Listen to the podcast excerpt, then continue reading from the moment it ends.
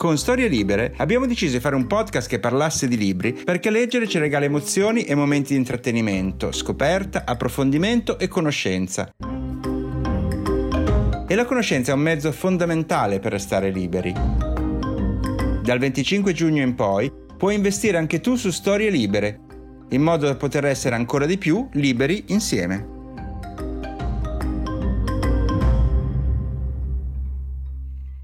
Storie Libere presenta Buongiorno e benvenuti a Copertina, sempre nella sua versione fatta in casa. Oggi cominciamo con un'osservazione. Chi ascolta questo podcast dall'inizio sa che ogni puntata si chiude con il consiglio di uno scrittore affermato e in tre stagioni ha ospitato un solo romanziere straniero, l'americano Colson Whitehead.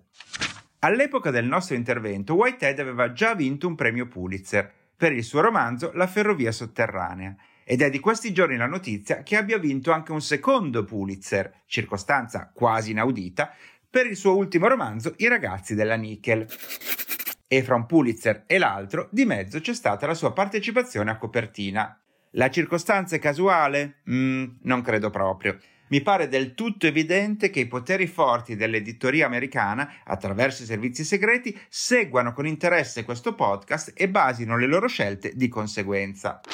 Se anche voi condividete con me una tale teoria cospirazionista, allora siete pronti per ascoltare questa nuova puntata. Prego. Sono lo scrittore Matteo Bibianchi e questo è Copertina, un podcast dove si spacciano consigli di lettura.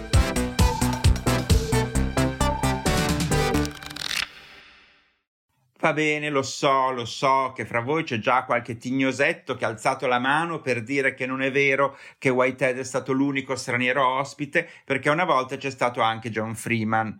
Ma Freeman è fondamentalmente un editor, non un romanziere, quindi la mia teoria resta solidissima e appena riesco a parlare con qualcuno dell'FBI ve ne darò conferma. Intanto possiamo passare alle mie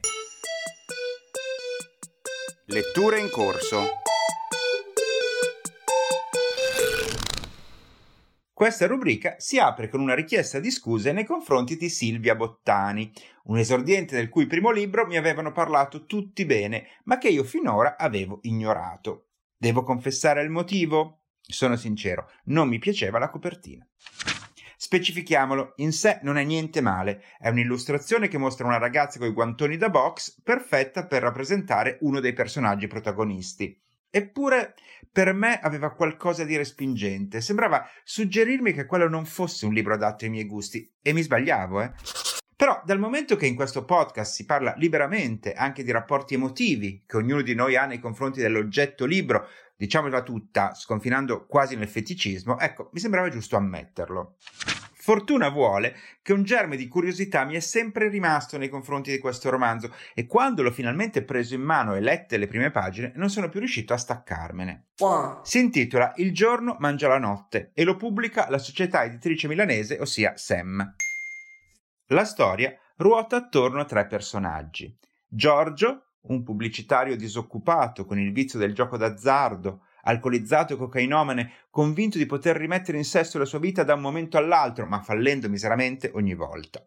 Suo figlio Stefano, un apprendista avvocato dalla convinta fede fascista, ambizioso sul lavoro e anche all'interno del suo gruppo politico, un tipo violento, irrequieto e ansioso di mettersi in mostra con azioni punitive e dimostrative. E infine Naima, un'italiana di origine marocchine che lavora come insegnante di sostegno e che pratica kickboxing, ragazza molto bella ma di carattere scontroso e fin troppo introversa. Tre vite che procedono su binari assai distanti, ma che il destino finisce per incrociare creando una combinazione esplosiva. È sempre una sfida per un autore scegliere di raccontare un personaggio negativo. Figuriamoci poi se è un'autrice esordiente e sceglie di metterne tre al centro del proprio libro. Ma in questo caso la scommessa è pienamente riuscita ed è interessante il modo in cui l'autrice riesce a far entrare il lettore in mondi sotterranei come quelli del gioco d'azzardo o dei circoli di estrema destra. Il romanzo ha molto ritmo, le vicende che narra sono credibili, contemporanee e l'ambientazione dove si svolge, una Milano per lo più notturna e di periferia, è resa con grande abilità. Ed è un libro che si legge con l'avidità di certi bestseller alla Niccolò Manniti o Alessandro Robecchi, giusto per darvi un'idea. Quindi scusa Silvia Bottani, ma come vedi ho rimediato. Continuiamo a parlare di esordienti perché esce in questi giorni, pubblicato da Minimum Fax, un interessante saggio intitolato in maniera provocatoria La scrittura non si insegna. Lo firma Vanni Santoni, romanziere, docente di scrittura creativa e valente talent scout, in grado di individuare e pubblicare numerosi autori esordienti di grande livello. Proprio sulla base di tali esperienze, Santoni ha scritto un libro che si differenzia dai manuali standard dedicati alla scrittura, perché una volta tanto si occupa della pratica e non della teoria. Cosa significa? Che in queste pagine non troverete le classiche istruzioni su come si costruisce un personaggio, come si scrive un dialogo, come si struttura un giallo, ma una serie di indicazioni che riguardano gli aspetti concreti della vita di ogni aspirante scrittore. Tipo, quali libri è assolutamente necessario leggere? Quante ore al giorno bisogna dedicare alla scrittura? Come evitare di cadere nelle banalità e scrivere cose noiose? Come si revisiona un testo e così via. Il tutto raccontato col tono sviccio e pungente di chi non ha tempo da perdere e vuole arrivare dritto al sodo. Un libro che non ha paura di dirvi le cose in faccia, proprio come piace a me. Se vi è capitato di ascoltare il podcast Esordienti, errori da non fare, che avevo curato sempre per Storie Libere, forse ricorderete che Vanni Santoni è stato uno degli ospiti più interessanti della serie e in questo libro ritroverete diversi concetti emersi in quella chiacchierata. Vi svelo una cosa. A volte decido di parlare di un libro anche se non ho ancora finito di leggerlo. Per questo, furbamente, ho intitolato questa rubrica Letture in corso e non Letture concluse. Se sono in corso possono essere anche a metà o a tre quarti. Ogni tanto vi racconto le mie impressioni a caldo, mentre lo sto ancora leggendo. Nel caso del prossimo libro, anche solo le prime pagine sarebbero state sufficienti perché decidessi di elogiarlo. Mi riferisco alla autobiografia di Woody Allen a proposito di niente, pubblicata dalla nave di Teseo. Intanto vale la pena citarla anche solo per il fatto che noi in Italia abbiamo la possibilità di leggerla, mentre in America no, visto che l'uscita del volume è stata boicottata per via dello scandalo delle presunte molestie sessuali di cui è accusato il regista. Non entro nel merito della polemica, ma trovo sempre insensato che un'opera letteraria venga censurata, vietata o come in questo caso cancellata. Sarebbe molto più corretto farla uscire e lasciare al pubblico la decisione se acquistarla o meno che fra l'altro è la stessa cosa che ha detto Stephen King sullo stesso argomento. Mi fa piacere vedere che io e il vecchio Stephen andiamo d'accordo su queste cose. Riguardo le presunte molestie di Allen nei confronti della figlioletta Dylan, la faccenda è tra l'altro ancora più surreale, dal momento che non si è mai arrivati a un processo, visto che tutte le indagini eseguite hanno dimostrato che nessuna delle accuse era fondata. Ma lasciamo comunque da parte questa fumosa vicenda e veniamo invece al contenuto del libro, ed è, ve lo posso assicurare, una delizia.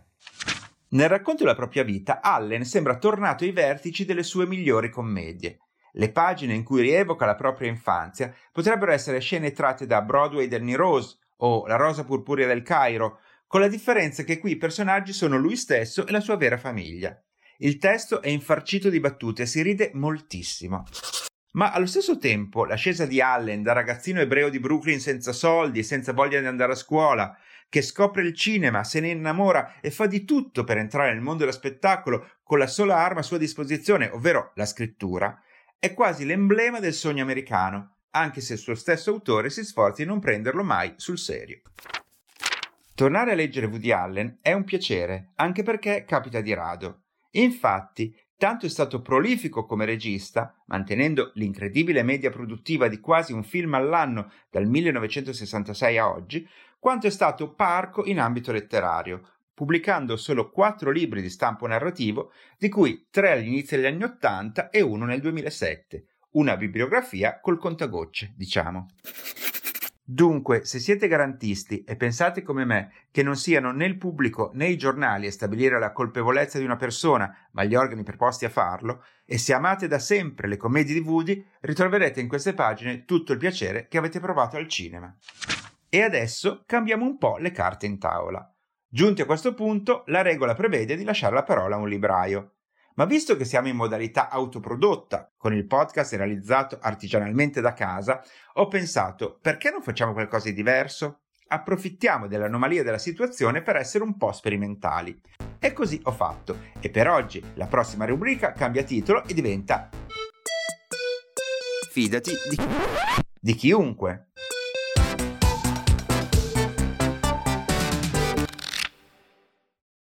Fin da quando è nata Copertina ci sono stati blogger, scrittori, bibliotecari, operatori culturali e semplici lettori che si sono candidati per offrire consigli agli ascoltatori. È venuto il momento di ascoltare la voce di alcuni di loro. I contenuti che sentirete in questa puntata derivano in parte da queste candidature spontanee e in parte da mie richieste personali. I risultati non potrebbero essere più diversi. Il primo consiglio arriva da un professionista che si dichiara un po' arrugginito per via dell'isolamento, Daniele Bertazzoli. Ciao a tutti, eh, sono Daniele e nella vita faccio il bibliotecario a Montello, eh, un piccolo paese in provincia di Bergamo, eh, per la cooperativa Online Service. Eh, oggi finalmente, dopo quasi tre mesi di pausa, torno a fare la cosa che più amo del mio lavoro, ovvero consigliare libri. E scusatemi se sarò un pochino arrugginito, ecco. Il libro che voglio consigliarvi è Canto della pianura di Kent Haruf per NN Editore. Eh, l'avevo già nominato in un commento che avevo scritto sulla pagina di copertina, ma ultimamente durante questa quarantena l'ho riletto e mi ha rapito come la prima volta. Eh, le, le, vicende si snodano nella rurale cittadina immaginaria di Holt, in Colorado. Eh, in questo sonnolente posto incontriamo diversi protagonisti. Troviamo Tom Guthrie, che divide la sua vita tra l'accudire due figli, il lavoro e la moglie malata di depressione. Troviamo la sedicenne Victoria Rubido, che scopre di essere incinta e che chiede aiuto alla sua insegnante Maggie Jones.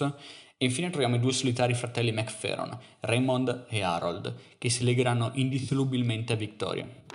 Quello che salta subito all'occhio durante le prime pagine è lo stile di Haruf, eh, uno stile asciutto, essenziale, quasi minimalista, da cui però esce tutta l'umanità possibile. Ogni azione descritta di qualsiasi personaggio è circondata da un'aurea di passione e sentimento.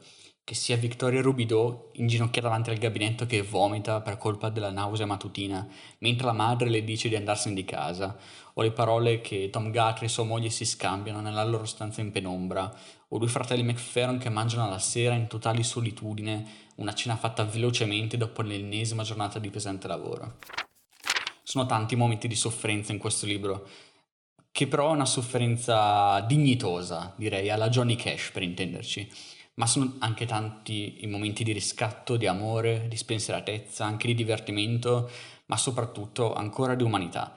E forse di un libro che trabocca così tanto di umanità e passione per la vita momenti difficili e problematici, oggi più che mai ne abbiamo tutti quanti bisogno, penso.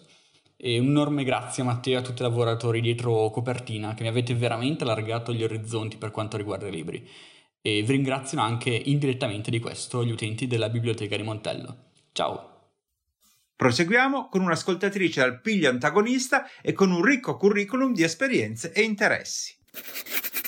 Ciao a tutte e tutti. Io sono Claudia Bellasi, una di quelle ascoltatrici di copertina che pensa che l'utilizzo di entrambi i generi nella lingua sia estremamente importante per un cambiamento della nostra società maschiocentrica. Quindi di me vi dico che sono femminista e prima che qualcuno si spaventi inutilmente, sono una femminista tollerante e autoironica. Ho studiato letteratura italiana e dai tempi dell'università mi sono appassionata di arte di strada, di circo contemporaneo e quindi sono diventata artista, insegnante di circo e organizzatrice di eventi. Ovviamente nella vita ho dovuto spesso trovare un equilibrio tra l'arte e la realtà lavorativa, non sempre facile. Ora vivo a Merano, nella bellissima provincia montanara altoatesina. Di me forse è interessante che sono bilingue italiana e tedesca.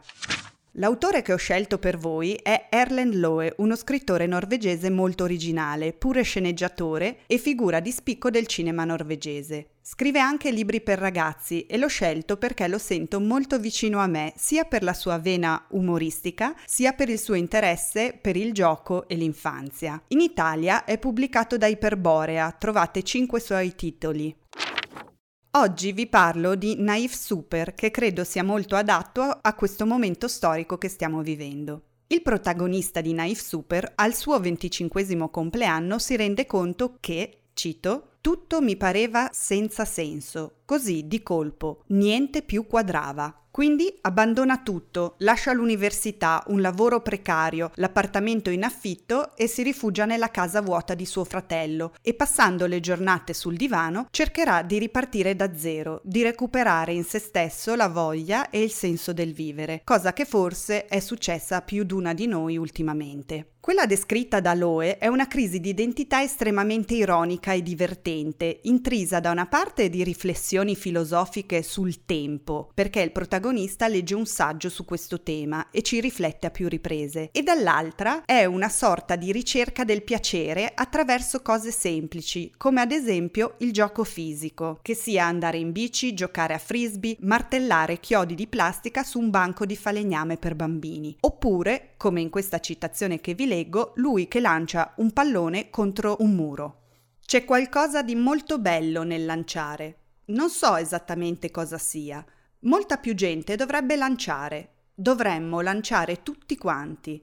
Le cose apparirebbero diverse, saremmo più felici. E io, come giocoliera, non posso che confermare questo stato di gioia che si prova nella sospensione del tempo mentre si gioca.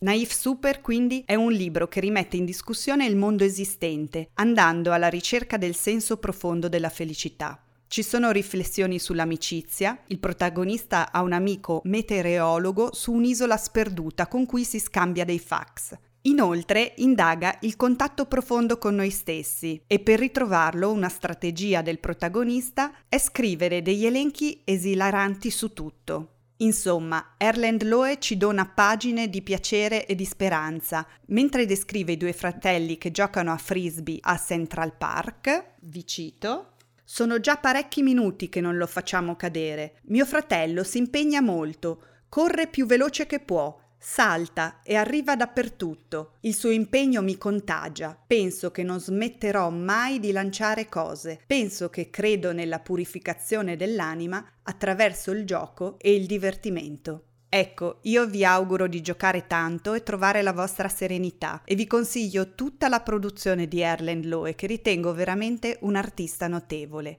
Grazie e buon tempo a tutte e tutti. Passiamo ora la parola a uno scrittore siciliano che vuole trasmetterci la passione per un'autrice che lui adora. Ciao a tutti, sono Daniele Zito, eh, vivo a Catania, sono uno scrittore, ho scritto quattro libri, l'ultimo dei quali, uno di noi, è uscito l'anno scorso per Mirage Edizione. Qui però voglio eh, consigliare un libro uscito qualche anno fa, eh, Ragazzi di Zinco per Edizione EO è un pretesto per consigliare in toto un'autrice che ho amato molto e che continuo ad amare molto, Svetlana Alexievich. È una giornalista, o perlomeno così penso che sia scritto sulla sua carta d'identità. In realtà è una delle più grandi scrittrici di questo secolo. La consideriamo una giornalista per il semplice fatto che i suoi libri sono raccolte, o meglio collezioni di voci, lei è andata a indagare grandi eventi storici, Chernobyl, eh, la guerra in Afghanistan per quanto riguarda i ragazzi di zinco, la distruzione dell'impero della, dell'Unione Sovietica e ha raccolto le voci dei testimoni, diretti e indiretti. Dopodiché le ha selezionate, le ha tagliate e le ha montate assieme e ha mostrato in questo lavorio di taglia, cuci, incolla, monta una bravura estrema, incredibile. Alla fine quelle voci riportate sulla pagina con tutti i loro, anche con tutte le loro sgrammaticature, con, tutte, con i loro timbri differenti, con le loro grammatiche differenti, eh, hanno un'energia letteraria, una carica poetica estrema, incredibile. È un procedimento davvero notevole quello che ha utilizzato. Ce l'ha fatto scambiare per un po' per una giornalista, in realtà è una scrittrice. Questo procedimento ci dice una cosa che secondo me è fondamentale, e cioè che chiunque di noi ha, possiede una voce che ha degli elementi letterari, che degli elementi poetici. Alcuni di noi riescono a trasporli sulla pagina, sono gli scrittori e i poeti. Per altri, a cui questa sorte non è capitata, eh, servirebbero delle persone come la, la Alexievich, riescano a intercettarli, a selezionare tutto ciò che di letterario e poetico è contenuto nelle loro voci e a metterli su pagina. Perché in fondo uno dei compiti principali eh, della letteratura, perlomeno secondo me, è quello di raccogliere le voci di tutti e di cercare di dare loro tempo e spazio. In, in una delle ultime interviste l'Alexevich ha raccontato di avere in progetto un libro che diversamente dai libri precedenti avrebbe dovuto trattare la quotidianità, dovrebbe trattare la quotidianità, attorno a due grandi, a due grandi temi, l'amore e la morte. Ecco, io non vedo l'ora di leggere questo libro, anche perché so che leggendolo mi capiterà la stessa cosa che mi è capitata quando ho letto i libri precedenti, cioè sono diventato differente da quello che ero prima di averlo letto. E in molti casi a me, per esempio, è cambiata anche la scrittura, che è una delle cose che cerco nei libri, il fatto che dopo scrivo in maniera differente. Quindi vi consiglio ancora Ragazzi di Zinco e vi saluto a tutti. Volete un consiglio di lettura davvero sorprendente? Beh, preparatevi, perché la prossima lettrice che sentirete ha dei gusti molto, molto particolari. Ciao, sono Giulia De Pentor, vivo a Berlino e sono l'autrice del podcast Camposanto. Il libro che vorrei consigliare oggi si intitola Teste mozze, storie di decapitazioni, reliquie, trofei, souvenir e crani illustri, scritto da Francis Larson ed edito in Italia da Utet. Come avrete capito dal titolo, questo libro parla della pratica della decapitazione e la analizza sotto diversi punti di vista. Fermi tutti però, non lasciatevi ingannare. Certo, Alcuni dettagli esposti nel libro sono davvero impressionanti, siete avvisati. Dopotutto si parla di teste che rotolano e crani mummificati. Vi assicuro però che Teste Mozze è molto più di questo ed è un volume davvero interessante per tutti quelli che vogliono conoscere l'evoluzione della società sotto un punto di vista davvero insolito, poiché è un saggio che mescola anatomia a riflessioni filosofiche e antropologiche. L'autrice che è un'antropologa e studiosa della storia della medicina alla Durham University, affronta numerosi temi legati al mondo delle teste rotolanti e io ve ne elencherò qui solo una parte, non voglio spoilerare troppo. Si parla dell'usanza di collezionare teschi come trofei di guerra, dell'aspetto umano e culturale della decapitazione come pena capitale, molto più veloce ed efficiente dell'impiccagione, dell'aura di potere e rispetto che circonda la figura e l'ascia del boia, dell'introduzione della ghigliottina e delle esecuzioni pubbliche offerte al popolo come spettacolo di intrattenimento durante la Rivoluzione francese. Una riflessione molto interessante, dal mio punto di vista, riguarda il significato filosofico della morte attraverso la perdita della testa, testa che qui viene intesa come fulcro della personalità e delle emozioni e di conseguenza della propria identità. Francis Larson spiega tutto in modo analitico e scientifico, ma allo stesso tempo riesce ad affrontare questi temi così impressionanti con ironia e leggerezza. Devo ammettere che mai e poi mai avrei pensato di appassionarmi così tanto, dopotutto sono piuttosto impressionabile.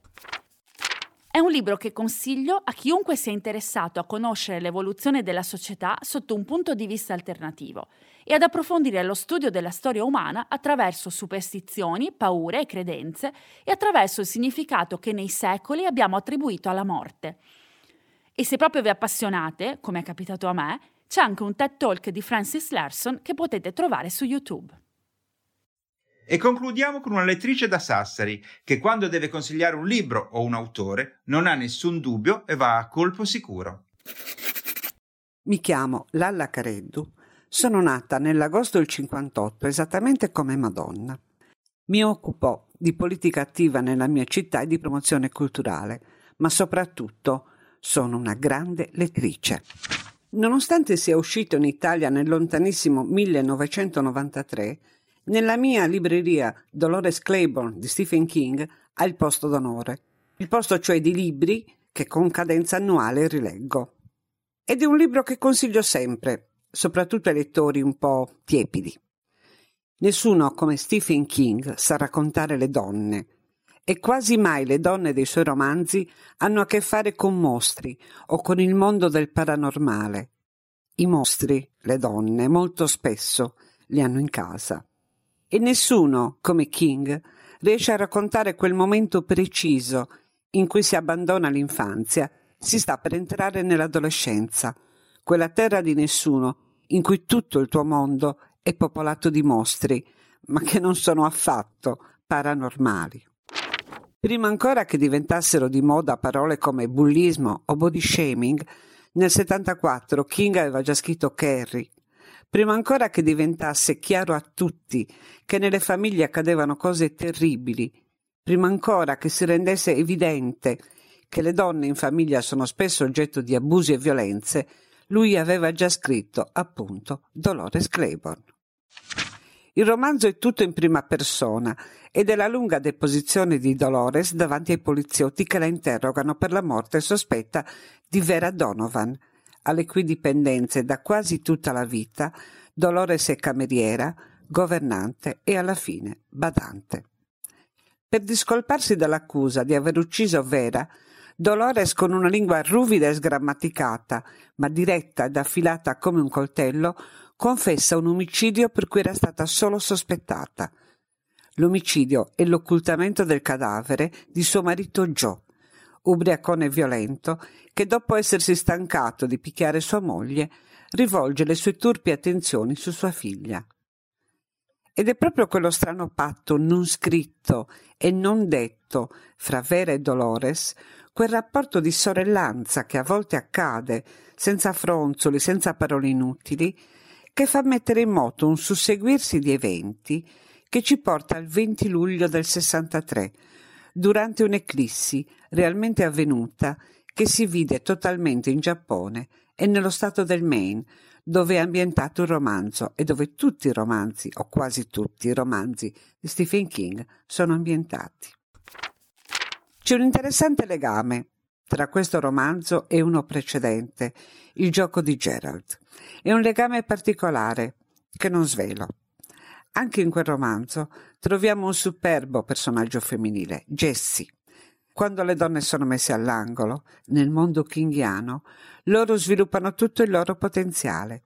Accade con Rose Madder o con la moglie dello scrittore, Lizzie, perché, come dice Vera Donovan, Qualche volta fare la carogna è la sola cosa che resta ad una donna.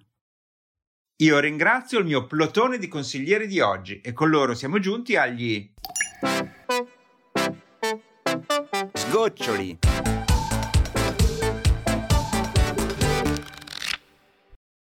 Per voi è venuto il momento di prendere appunti. Ecco la lista dei libri di cui abbiamo parlato oggi. Io vi ho intrattenuto su Il giorno mangia la notte di Silvia Bottani, Sam. La scrittura non si insegna di Vanni Santoni, Minimum Fax. A proposito di niente di Woody Allen, La nave di Teseo. Il bibliotecario Daniele Bertazzoli ci ha raccomandato di leggere Canto della pianura di Kent Haruf, NN. La lettrice femminista circense Claudia Bellasi ci ha parlato di Naif Super di Erland Loe, Iperborea. Lo scrittore Daniele Zito ha tessuto un elogio di Ragazzi di Zinco di Sviatlana Alexievich e O. La podcaster Giulia De Pentor ci sfida a leggere Teste mozze di Francis Larson, Utet. Infine, la lettrice e attivista politica Lalla Careddu ci ha svelato che il suo libro del cuore è Dolores Claiborne di Stephen King, Sperling e Kupfer. Con questo siamo arrivati alla fine di questo episodio sperimentale. Un caro saluto ai servizi segreti americani che, come vi ho spiegato, ci ascoltano sempre con interesse e già che ci siamo, un saluto anche a voi. Ciao. Ciao.